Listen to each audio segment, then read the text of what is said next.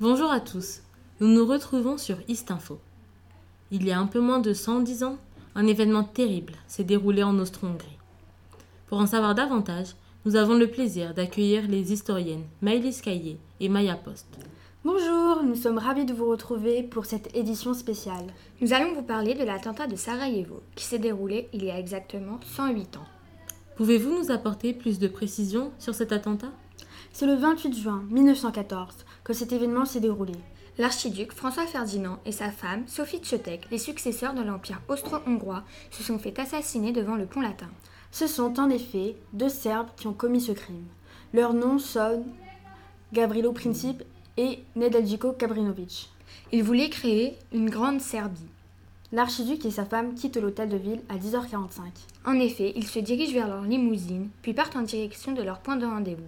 Sur le chemin, ils sont donc assassinés devant le pont latin. Les deux assassins sont arrêtés et sont jugés pour leur crime. 16 sentences sont rendues, allant de 3 ans de travaux forcés à la mort par pendaison.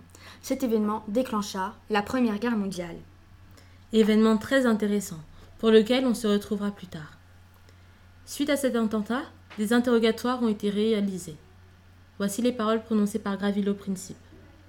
J'aspire à l'union de tous les Yougoslaves, sous quelque forme politique que ce soit, et à leur délivrance de l'Autriche.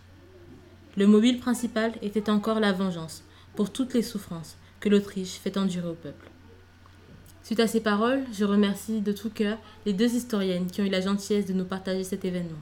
Merci de nous avoir accueillis. C'était un plaisir pour nous de parler avec vous. Au revoir. Au revoir.